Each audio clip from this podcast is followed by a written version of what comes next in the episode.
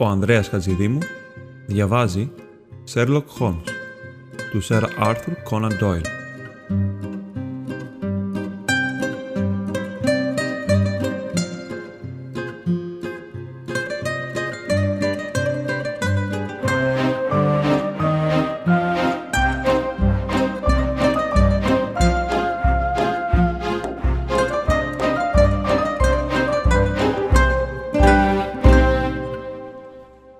Κεφάλαιο τέταρτο.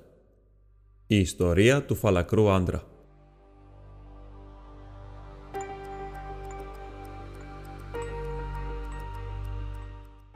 Ακολουθήσαμε τον Ινδό μέσα από έναν άθλιο και συνηθισμένο διάδρομο, κακοφωτισμένο και κακόγουστα επιπλωμένο, μέχρι που έφτασε σε μια πόρτα στα δεξιά, την οποία και άνοιξε. Μια λάμψη κυτρινοπού φωτός ξεχύθηκε πέφτοντας πάνω μας και στο κέντρο της λάμψης στεκόταν ένας μικρόσωμος άντρας με ένα πολύ ψηλό μέτωπο, πούντες κόκκινων μαλλιών στα πλάγια του και ένα φαλακρό γυαλιστερό κεφάλι, το οποίο ξεχώριζε από μέσα τους σαν ένα κορφοβούνι από έλατα. Έσφιξε τα χέρια του καθώς στεκόταν και τα χαρακτηριστικά του βρίσκονταν σε μια αδιάκοπη αναταραχή. Πότε χαμογελώντας, πότε κατσουφιάζοντας, μα ούτε για μια στιγμή δεν έπαβε.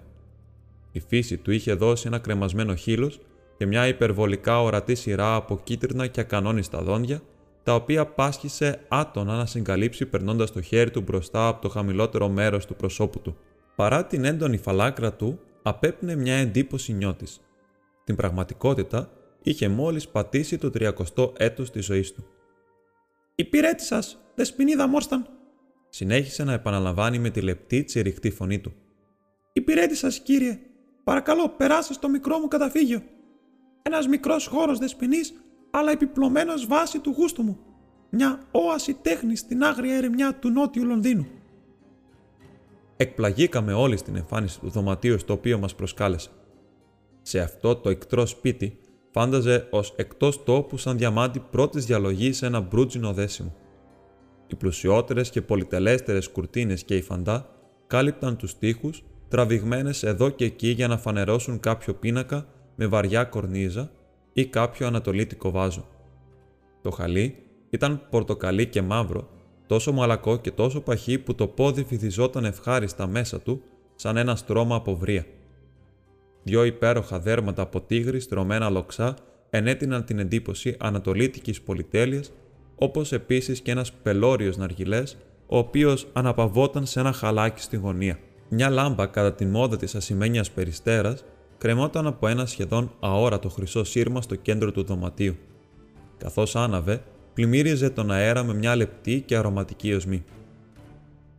Κύριο Σταντέου Σόλτο, είπε ο μικρόσωμο άντρα με το μόνιμο σπασμό του και χαμογελώντας. Αυτό είναι το όνομά μου. Είστε φυσικά η δεσποινίδα Μόρσταν και αυτοί οι κύριοι. Από εδώ ο κύριος Σέρλο Χόλμς και ο δόκτωρ Βότσον. Ένας γιατρός, ε, φώναξε εκείνος, αρκετά εξημένος. Έχετε μαζί το στιθοσκόπιό σας. Θα μπορούσα να σας ζητήσω, αν θα είχατε την καλοσύνη, έχω σοβαρότατες αμφιβολίες σχετικά με τη μητροειδή βαλβίδα μου. Αν θα μπορούσατε, θα ήταν υπέροχα. Την αορτική μπορώ να φανταστώ, αλλά θα εκτιμούσα τη γνώμη σας σχετικά με τη μητροειδή. Ακροάστηκα την καρδιά του όπως ζήτησε, όμως απέτυχα να εντοπίσω κάτι άσχημο εκτός όντως του ότι βρισκόταν σε μια εντονότατη κατάσταση φόβου γιατί έτρεμε σύγκορμος. «Δείχνει φυσιολογική», είπα. «Δεν έχετε κανένα λόγο να ανησυχείτε». «Να με συγχωρείτε για την αναστάτωση, δεσποινίδα Μόρσταν», σχολίασε εύθυμα. «Πάσχω από πολλά και είχα από παλιά υποψίες όσον αφορά αυτή τη βαλβίδα. Χαίρομαι αφάνταστα που είναι αβάσιμες. Αν ο πατέρας σας, δεσποινής Μόρσταν, απέφευγε να φορτώνει την καρδιά του ίσως να ήταν ακόμη ζωντανός. Θα μπορούσα να τον είχα χαστούκίσει τόσο νευριασμένο που ήμουν σε αυτή την άσπλαχνη και απερίσκεπτη αναφορά επί ενός τόσου λεπτού ζητήματος. Η δεσμηνή Μόρσταν κάθισε και το πρόσωπό της χλώμιασε ως και τα χείλη. Ήξερα μες στην καρδιά μου πως ήταν νεκρός, είπε. Μπορώ να σας παράσχω κάθε πληροφορία, είπε εκείνος. Και επιπλέον είμαι σε θέση να σας δικαιώσω και θα το κάνω Επίσης, ασχέτως το ότι ενδεχομένως να πει ο αδελφός Μπαρθόλομιου. Χαίρομαι επίσης που έχω εδώ και τους φίλους σας, όχι μόνο ως συνοδούς σας, αλλά και ως μάρτυρες σε όσα πρόκειται να πράξω και να αναφέρω. Οι τρεις μας είμαστε σε θέση να παρατεθούμε θαραλέα εμπρός στον αδελφό Μπαρθόλομιο. Ωστόσο, ας μην εμπλέξουμε τρίτους, ούτε αστυνομία, ούτε αξιωματούχους. Μπορούμε να διευθετήσουμε τα πάντα ικανοποιητικά μεταξύ μας, δίχως καμιά ανανάμιξη. Τίποτα δεν θα ενοχλούσε περισσότερο τον αδελφό Μπαρθόλομιου, περισσότερο από τη δημοσιότητα.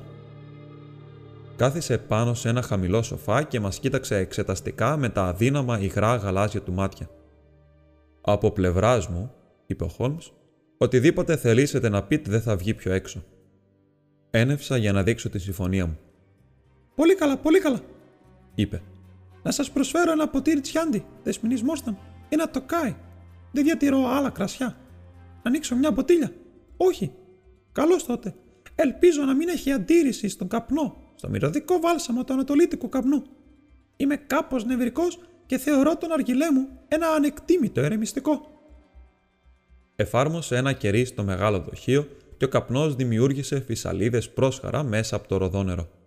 Καθίσαμε και οι τρεις μας σε ημικύκλιο, με τα κεφάλια μας προτεταμένα και τα σαγόνια μας στα χέρια, καθώς ο παράξενος σπασμωδικός ανθρωπάκος, με το μακρύ γυαλιστερό κεφάλι, ρουφούσε τον καπνό νευρικά στο κέντρο. Όταν αρχικά αποφάσισα να επικοινωνήσω μαζί σας, είπε, θα σας έδινα την διεύθυνσή μου. Όμως φοβόμουν πως ίσως να ψηφούσατε το αίτημά μου και να φέρνατε δυσάρεστους ανθρώπους μαζί σας. Πήρα την ελευθερία επομένως να κλείσω ένα ραντεβού κατά τρόπο τέτοιο, ώστε ο άνθρωπός μου, ο Βίλιαμ, να μπορέσει να σας δει πρώτος. Είχα πλήρη εμπιστοσύνη στην διακριτικότητά του και είχε εντολή, αν ένιωθε δυσαρέσκεια, να μην συνέχιζε περισσότερο στην υπόθεση. Θα συγχωρήσετε αυτές μου τις προφυλάξεις, αλλά είμαι άνθρωπος κάπως μοναχικός, και ίσως ακόμη να έλεγα εκλεπτισμένων γούστων, και δεν υπάρχει κάτι περισσότερο ακαλέστητο από έναν αστυνομικό. Έχω εκ του φυσικού μου μια φοβία προς όλες τις μορφές του βάναυσου ηλισμού. Σπανίως έρχομαι σε επαφή με τα πλήθη. Ζω όπως βλέπετε σχετικά με λίγη ατμόσφαιρα έγκλης ολόγυρά μου. Θα μπορούσα να αποκαλέσω τον εαυτό μου και αρρωγό της τέχνης.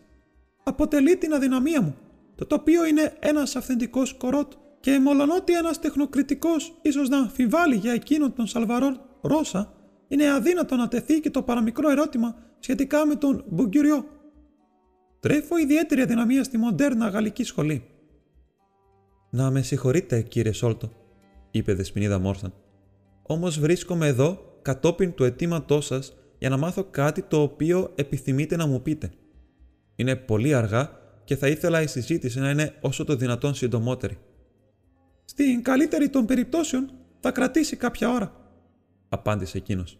Διότι είναι βέβαιο πως θα χρειαστεί να μεταβούμε στον Όργουτ και να δούμε τον αδελφό Μπαρθόλομιου. Θα πάμε όλοι μαζί και θα προσπαθήσουμε να δούμε αν θα υποφεληθούμε από τον αδελφό Μπαρθόλομιου. Είναι εξαιρετικά θυμωμένος γιατί διάλεξα τη διαδρομή που μου φαινόταν ορθότερη. Λογόφερα εντόνω μαζί του χθες βράδυ δεν φαντάζεστε πόσο τρομερός γίνεται όταν είναι θυμωμένος. Αν πρόκειται να πάμε στον Όργουτ, θα ήταν τότε εξίσου καλό να ξεκινήσουμε αμέσως. Επιχείρησα να σχολιάσω. Γέλασε μέχρι που τα αυτιά του έγιναν κατακόκκινα. Ε, ελάχιστα θα βοηθούσε στην περίπτωσή μας. Φώναξε. Δεν έχω ιδέα τι θα έλεγε αν σας πήγαινα εκεί τόσο ξαφνικά. Όχι, πρέπει να σας προετοιμάσω δείχνοντάς σας πού στεκόμαστε όλοι μας. Καταρχήν, θα πρέπει να σας πω πως υπάρχουν αρκετά σημεία στην ιστορία τα οποία κι εγώ ίδιος αγνώ. Μπορώ μόνο να παραθέσω ενώπιόν σας τα γεγονότα ως εκεί που τα γνωρίζω κι εγώ. Ο πατέρας μου ήταν όπως ίσως να μαντέψατε ο ταγματάρχης Τζον Σόλτο, απόστρατος του Ινδικού στρατού. Αποστρατεύτηκε πριν από 11 χρόνια περίπου και ήρθε να ζήσει στην οικία Ποντιτσέρι, στο Άνω Νόργουντ. Είχε πλουτίσει στην Ινδία και έφερε μαζί του ένα αξιόλογο χρηματικό ποσό μια ευμεγέθη συλλογή από πολύτιμες παραδοξότητες και προσωπικό από ιθαγενείς υπηρέτες. Με αυτά τα πλεονεκτήματα αγόρασε ένα σπίτι και έζησε με μεγάλη πολυτέλεια. Ο δίδυμος αδελφός μου Μπαρθόλομιου και εγώ είμαστε τα μόνα του παιδιά.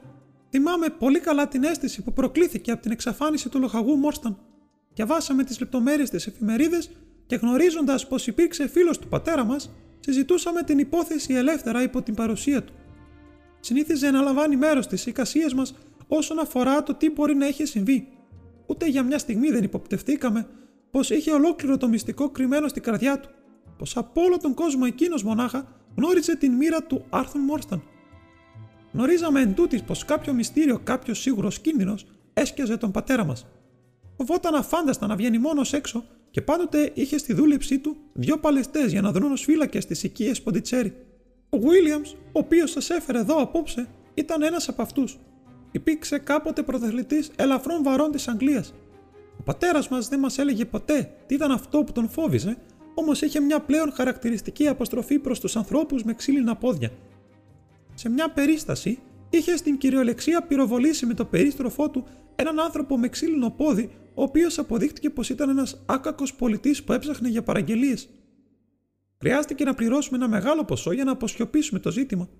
Ο αδελφός μου και εγώ συνηθίζαμε να σκεπτόμαστε πως επρόκειτο για ένα απλό καπρίτσιο του πατέρα μας, όμως τα γεγονότα έκτοτε μας έκαναν να αλλάξουμε γνώμη. Νωρίς, το 1882, πατέρας μου έλαβε ένα γράμμα από την Ινδία, το οποίο αποτέλεσε ένα μεγάλο σοκ. Σχεδόν λιποθύμησε στο πρωινό όταν το άνοιξε.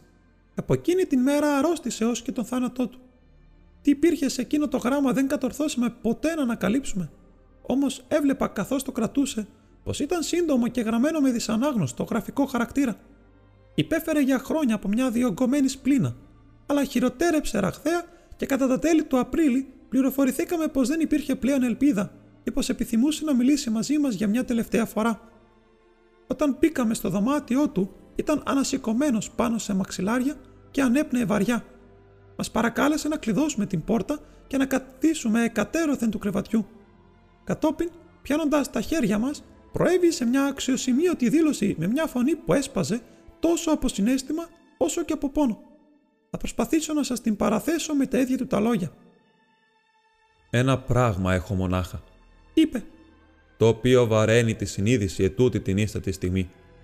Πρόκειται για τη συμπεριφορά μου στον φτωχό ορφανό του Μόρσταν. Η καταραμένη απληστία η οποία υπήρξε βασανιστική αμαρτία όλη μου τη ζωή κράτησε μακριά της τον θησαυρό, τα μισά τουλάχιστον από όσα θα έπρεπε να ήταν δικά της. Κι όμως δεν τα χρησιμοποίησα ούτε για τον εαυτό μου, τόσο αλόγιστο και ανόητο πράγμα είναι η πλεονεξία. Το απλό αίσθημα της κατοχής μου ήταν τόσο αγαπητό που δεν άντεχα να τα μοιραστώ με κάποιον άλλο. Δείτε αυτή την τιάρα που σχολίζεται από πέρλες πλάι σε εκείνο το φιαλίδιο κινήνου. Ακόμη και αυτό δεν άντεχα να αποχωριστώ, μολονότι το είχα πάρει με την πρόθεση να της το στείλω. Εσεί γη μου θα της δώσετε ένα δίκαιο μερίδιο του θησαυρού του Άγκρα.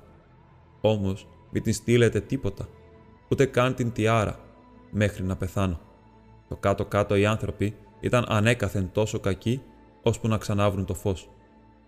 Θα σας πω πώς πέθανε ο Μόρσταν. Συνέχισε. Χρόνια υπέφερε από μια καρδιά ασθενική, όμως το έκρυβε από τον καθένα. Εγώ μονάχα το γνώριζα. Στην Ινδία εκείνος και εγώ μέσω μιας περίεργης αλυσίδας γεγονότων φτάσαμε να κατέχουμε έναν αξιόλογο θησαυρό. Τον έφερα στην Αγγλία και τη νύχτα της άφηξής του, ο Μόρσταν ήρθε ευθύς σε μένα και απέτησε το μερίδιό του. Ήρθε περπατώντας από το σταθμό και τον δέχτηκε ο πιστός μου Γερολάλ Τσόνταρ, ο οποίος είναι πια νεκρός. Ο Μόρσταν και εγώ είχαμε διαφορετική γνώμη σχετικά με τη μοιρασιά του θησαυρού και καταλήξαμε σε φορτισμένες κουβέντες. Ο Μόρσταν είχε πεταχτεί από την καρέκλα του σε ένα παροξισμό θυμού όταν άξαφνα πίεσε το χέρι του στο πλευρό του. Το πρόσωπό του πήρε μια μαβιά απόχρωση και έπεσε προς τα πίσω, κόβοντας το κεφάλι του πάνω σε μια γωνιά του κουτιού του θησαυρού. Όταν έσκυψα από πάνω του, ανακάλυψα προς μεγάλο μου τρόμο πως ήταν νεκρός. Ήμουν βαθιά συλλογισμένος επί του ζητήματος όταν κοιτώντας πάνω, είδα τον υπηρέτη μου, τον Λαν Τσόνταρ, στην πόρτα. Μπήκε κλεφτά μέσα και κλείδωσε την πόρτα πίσω του. Μη φοβάσαι, Σαχίμπ, είπε. Κανείς δεν χρειάζεται να μάθει πως τον σκότωσες. Α τον απομακρύνουμε και ποιος θα το μάθει. Δεν τον σκότωσα, είπα εγώ. Ο Λαν Τσόνταρ κούνησε το κεφάλι του και χαμογέλασε. Τα άκουσα όλα, Σαχίπ, είπε. Σας άκουσα να διαφωνείτε και άκουσα το χτύπημα. Μα τα χείλη μου είναι σφαλιστά. Όλοι κοιμούνται στο σπίτι. Α τον πάρουμε από εδώ παρέα. Αρκούσε αυτό για να αποφασίσω. Αφού ο ίδιος μου υπηρέτης δεν πίστευε την αθωότητά μου, πώς θα ήταν δυνατόν να ελπίζω να τα βγάλω πέρα ενώπιον δώδεκα ανόητων εμπόρων ως ενόρκων απέναντί μου; Ο Λαλ Τσόνταρ και εγώ ξεφορτωθήκαμε το σώμα εκείνη τη νύχτα Εντός μερικών ημερών οι εφημερίδες του Λονδίνου ήταν γεμάτες από την μυστηριώδη εξαφάνιση του λοχαγού Μόρσταν. Καταλαβαίνετε από όσα λέω πως δύσκολα μπορώ να κατηγορηθώ για το ζήτημα. Το σφάλμα μου έγκυται στο γεγονός πως αποκρύψαμε όχι μόνο το σώμα, αλλά και τον θησαυρό, και πως είχα προσκοληθεί στο μερίδιο του Μόρσταν εξίσου με το δικό μου. Σα εύχομαι συνεπώς να επανορθώσετε. Φέρτε τα αυτιά σας κοντά στο στόμα μου. Ο θησαυρός είναι κρυμμένος στο. Εκείνη τη στιγμή μια τρομακτική αλλαγή επήρθε στην έκφρασή του. Τα μάτια του κοιτούσαν αγριεμένα. Το σαγόνι του είχε κρεμάσει και φώναξε με μια φωνή που ποτέ δεν θα ξεχάσω. Κρατήστε τον έξω. Για όνομα του Θεού, κρατήστε τον έξω. Και δυο μας κοιτάξαμε από την άλλη μεριά προς το παράθυρο πίσω μας, εκεί που ήταν καρφωμένο το βλέμμα του. Ένα πρόσωπο μας κοιτούσε μέσα από το σκοτάδι. Βλέπαμε την γυαλάδα της μύτης που ήταν πιεσμένη πάνω στο γυαλί. Επρόκειτο για ένα γενιοφόρο δασίτριχο πρόσωπο με αγριοπά σκληρά μάτια και μια έκφραση έντονης μοχθηρίας. Ο αδελφός μου και εγώ ορμήσαμε προς το παράθυρο, όμως ο άντρας είχε χαθεί. Όταν επιστρέψαμε στον πατέρα μου, είχε γύρει και ο παλμός του είχε σταματήσει να χτυπά. Ψάξαμε τον κήπο εκείνο το βράδυ, όμως δεν βρήκαμε ίχνος του εισβολέα, εκτός του ότι μόλις κάτω από το παράθυρο μια μοναδική πατημασιά ήταν ορατή μέσα στο παρτέρι. Μα εκτός από εκείνο το μοναδικό ίχνος, θα μπορούσαμε να σκεφτούμε πως η φαντασία μας είχε επικαλεστεί εκείνο το άγριο λησαλέο πρόσωπο. Σύντομα, εν τούτης, βρήκαμε μια άλλη σημαντικότερη απόδειξη πως υπήρχαν μυστικές δυνάμεις επί το έργο λόγυρά μας. Το παράθυρο του δωματίου του πατέρα μου βρέθηκε ανοιχτό το πρωί. Τα τουλάπια του και τα κουτιά του είχαν αναστατωθεί και πάνω στο στήθος του βρισκόταν στερεωμένο ένα σκισμένο κομμάτι χαρτί με τις λέξεις. Το σημάδι των τεσσάρων, γραμμένο πάνω του. Σήμαινε η φράση ή ποιος ήταν ο άγνωστος επισκέπτης μας, δεν μάθαμε ποτέ. Από όσο είμαστε σε θέση να κρίνουμε, κανένα από τα προσωπικά αντικείμενα του πατέρα μας δεν κλάπηκε στην πραγματικότητα, μολονότι τα πάντα είχαν ανακατευτεί. Ο αδελφός μου και εγώ φυσικά συσχετήσαμε το περίεργο γεγονός με το φόβο που στήχιωνε τον πατέρα μου κατά τη διάρκεια της ζωής του. Όμως αποτελεί ακόμη ένα απόλυτο μυστήριο για μας. Ο ανθρωπάκος σταμάτησε για να ξανανάψει τον αργυλέ του και κάπνισε συλλογισμένα για μερικές στιγμές. Καθόμασταν όλοι μας αφοσιωμένοι, ακούγοντας την μοναδική του αφήγηση. Την σύντομη αναφορά του θανάτου του πατέρα της η Δεσποινίδα Μόρσταν είχε γίνει κάτοχρη και προς στιγμής φοβήθηκα πως επρόκειτο να λιποθυμήσει. Συνήρθε ωστόσο πίνοντας ένα ποτήρι νερό το οποίο της γέμισα διακριτικά από μια βενετσιάνικη κανάτα πάνω σε ένα τραπεζάκι. Ο Σέρλοκ έγειρε πίσω στην καρέκλα του έχοντας μια αφηρημένη έκφραση και με τα βλέφαρά του χαμηλωμένα πάνω από τα λαμπερά μάτια του. Καθώς τον κοίταξα, δεν μπόρεσα να μην σκεφτώ το πώς την ίδια εκείνη ημέρα είχε παραπονηθεί με πικρία για την κοινοτυπία της ζωής. Εδώ τουλάχιστον υπήρχε ένα πρόβλημα το οποίο θα έθετε σε δοκιμασία την κρίση του στο έπακρο. Ο κύριος Ταντέου Σόλτο έριξε από μια ματιά σε όλους μας με μια εμφανή περηφάνεια στο αποτέλεσμα το οποίο η ιστορία του είχε επιφέρει και κατόπιν συνέχισε ανάμεσα σε ρουφιξιές από την υπερτροφική πίπα του. «Ο αδελφός μου κι εγώ», είπε, «ήμασταν, όπως ίσως θα φαντάζεστε, αρκετά συγκλονισμένοι όσον αφορά στον θησαυρό περί του οποίου είχε μιλήσει ο πατέρας μας. Για εβδομάδες και μήνες καλίζαμε και ψάχναμε σε κάθε κομμάτι του κήπου, δίχως να ανακαλύψουμε την τοποθεσία του. Ήταν εξωφρενικό να ξέρουμε πως η κρυψώνα του βρισκόταν στα χείλη του τη στιγμή του θανάτου του ήμασταν σε θέση να κρίνουμε το μεγαλείο του αγνοούμενου πλούτου από την τιάρα την οποία είχε κρατήσει. Σχετικά με αυτήν την τιάρα, ο αδελφός μου Παρθόλομιου και εγώ ελάχιστα συζητήσαμε. Οι πέρλες ήταν εμφανώς μεγάλη αξία και ήταν ενάντια στο να τις αποχωριστεί, γιατί μεταξύ φίλων ο αδελφός είχε και ο ίδιος την προδιάθεση προς το ελάττωμα του πατέρα. Θεωρούσε επίσης πως αν αποχωριζόμασταν τη τιάρα, ίσως να γινόταν ένα μακουτσομπολιών και εν τέλει να μας προκαλούσε προβλήματα. Το μόνο που μπόρεσα να τον πείσω να κάνω ήταν να μου επιτρέψει να ψάξω τη διεύθυνση της Δεσποινίδα Μόσταν και να της στείλω μια αποσπασμένη πέρλα σε σταθερά διαστήματα, έτσι ώστε τουλάχιστον να μην ένιωθε ποτέ στερημένη. Μια ευγενική σκέψη, είπε η σύντροφός μας σοβαρά. Εξαιρετική καλοσύνη εκ μέρους σας. Ο ανθρωπάκος κούνησε το χέρι του αποδοκιμαστικά. Ήμασταν οι κηδεμόνε σας, είπε. Έτσι εξέλαβα το θέμα μολονότι ο αδελφός Μπαρθόλομιου αδυνατούσε να το δει ούτε από αυτή την άποψη. Είχαμε αρκετά χρήματα από μόνοι μας. Δεν επιθυμούσα περισσότερα. Επιπλέον θα ήταν υπερβολικά κακόγουστο να συμπεριφερθώ σε μια νεαρή κοπέλα με έναν τόσο ποταπό τρόπο. Le m'avez godmené à un crime. Οι Γάλλοι έχουν έναν πολύ καλό τρόπο να θέτουν αυτά τα ζητήματα. Η διαφορά γνώμης επί του ζητήματος έφτασε σε σημείο που σκέφτηκα πως ήταν καλύτερο να ετοιμάσω ένα προσωπικό χώρο. Έτσι, εγκατέλειψα την οικία από την Τζέρι, παίρνοντας τον γέρο Κιτ Μιγκάρ και τον Williams μαζί μου. Χτες, εν τούτης, έμαθα πως ένα γεγονός εξαιρετικής σημασίας συνέβη. Ο θησαυρός ανακαλύφθηκε. Στη στιγμή επικοινώνησα με τη δεσποινίδα Μόρσταν και το μόνο που μας απομένει είναι να πάμε στον Όργουτ και να απαιτήσουμε το μερίδιό μας.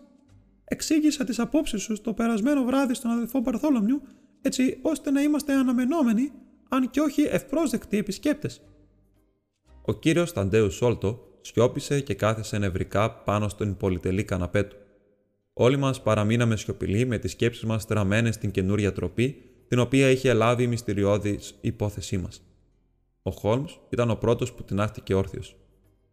Τα πήγατε πολύ καλά, κύριε, από την αρχή ως το τέλος, είπε. Υπάρχει περίπτωση να μπορέσουμε να σας προσφέρουμε ένα μικρό αντάλλαγμα, ρίχνοντας λίγο φως επί των όσων σας είναι ακόμη ανεξιχνίαστα. Όμως, όπως μόλις σχολίασε τώρα η δεσποινίδα Μόρσταν, είναι αργά και καλύτερα να επιληφθούμε της κατάστασης δίχως χρονοτριβές. Ο νέος μας γνώριμος πολύ αποφασιστικά τήληξε τον σωλήνα του αργιλέτου και έβγαλε πίσω από ένα παραπέτασμα ένα εξαιρετικά μακρύ, γεμάτο σιρίτια πανοφόρι με γούνινο γιακά και μανικέτια. Το κούμπησε ερμητικά παρά την εξαιρετική πνιγυρότητα της βραδιάς και ολοκλήρωσε την περιβολή του βάζοντας ένα κασκέτο από γούνα λαγού με επικαλύματα που κάλυπταν τα αυτιά, έτσι ώστε δεν φαινόταν τίποτα άλλο από εκείνον παρά μόνο το ευμετάβλητο και σουβλερό του πρόσωπο. Η υγεία μου είναι κάπως ευαίσθητη, σχολίασε καθώς μας οδηγούσε μέσα από τον διάδρομο. Είμαι αναγκασμένος να γίνομαι αρρωστομανής. Η άμαξα μας περίμενε απ' έξω και το πρόγραμμά μας ήταν προφανώς κανονισμένο εκ των προτέρων, γιατί ο οδηγός μας ξεκίνησε αμέσως με γοργό ρυθμό. Ο Θαντέους Σόλτο μιλούσε αδιάκοπο με φωνή που υψωνόταν πάνω από το κορτάλισμα των τροχών. Ο Παρθόλομιου είναι έξυπνος τύπος, είπε. Πώς νομίζετε ότι ανακάλυψε που βρισκόταν ο θησαυρός, είχε καταλήξει στο συμπέρασμα πως βρισκόταν κάπου εντός. Έτσι, έψαξε σπιθαμή προς σπιθαμή το σπίτι και έκανε μετρήσεις παντού, ώστε ούτε εκατοστό να μην μείνει ανεξερεύνητο. Ταξί άλλων, ανακάλυψε πως το ύψος του κτηρίου ήταν 24 μέτρα, αλλά προσθέτοντας τα επιμέρους ύψη των δωματίων και υπολογίζοντας το χώρο ανάμεσά τους, το οποίο εξακρίβωσε με διατρήσεις, δεν έφτανε σε σύνολο περισσότερο από 23. Υπήρχε ένα μέτρο το οποίο δεν μπορούσε να εξηγηθεί. Θα μπορούσε να βρίσκεται μόνο στην κορυφή του κτηρίου. Άνοιξε μια τρύπα επομένως στα δοκάρια και το σοβά της οροφής του ψηλότερου δωματίου και εκεί όντως εντόπισε μια μικρή σοφίτα, η οποία είχε σφραγιστεί και ήταν άγνωστη η ύπαρξή της σε όλους. Στο κέντρο της βρισκόταν το κουτί του θησαυρού, το οποίο αναπαυόταν πάνω σε δύο δοκούς. Το κατέβασε μέσα από την τρύπα και εκεί βρίσκεται. Υπολογίζει πως η αξία των πετραδιών δεν είναι μικρότερη από μισό εκατομμύριο στερλίνες. Την αναφορά αυτού του γιγαντιαίου ποσού κοιτακτήκαμε μεταξύ μας με διάπλατα ανοιχτά μάτια. Η δεσποινής Μόρσταν, αν κατορθώναμε να εξασφαλίσουμε τα δικαιώματά της, θα γινόταν από μια φτωχή κουβερνάντα η πλουσιότερη κληρονόμος της Αγγλίας. Κάθε αφοσιωμένος φίλος θα χαιρόταν σε τέτοια νέα, ωστόσο ντρέπουμε που το λέω, αλλά η απληστία κατέλαβε την ψυχή μου και η καρδιά βάρινε σαν μολύβι μέσα μου. Τράβλησα μερικά κομπιαστά λόγια συγχαρητηρίων και έπειτα απέμεινα απογοητευμένος με το κεφάλι μου πεσμένο. Κοφό στο κελάρισμα του νέου μας γνώριμου. Ήταν σαφώς ένας πιστοποιημένος υποχόνδριος και σαν μέσα από όνειρο είχα επίγνωση πως αράδιαζε μια αδιάκοπη ροή συμπτωμάτων και κλιπαρούσε να μάθει σχετικά με την σύσταση και τη δράση αναρρύθμιτων κομπογιανίτικων γιατροσοφιών, μερικά από τα οποία κουβαλούσε μαζί του σε δερμάτινη θήκη στην τσέπη του. Ευελπιστώ να μην θυμάται καμία από τις απαντήσεις που του έδωσα εκείνο το βράδυ. Ο Χόλμς δηλώνει πως πήρε το αυτί του να του συνιστώ την προσοχή ενάντια στον μεγάλο κίνδυνο του να πάρει περισσότερες από δύο σταγόνες καστορέλαιο, ενώ συνέστησα στριχνίνη σε μεγάλες δόσεις ως ηρεμιστικό. Όπως και να έχει, ανακουφίστηκα όταν η άμαξά μας σταμάτησε με ένα τράνταγμα και ο αμαξάς πήδηξε κάτω για να ανοίξει την πόρτα. Από εδώ, δεσποινίδα Μόρσταν, η οικία Ποντιτσέρι, είπε ο κύριος Ταντέου Σόλτο, καθώς την βοηθούσε να κατέβει.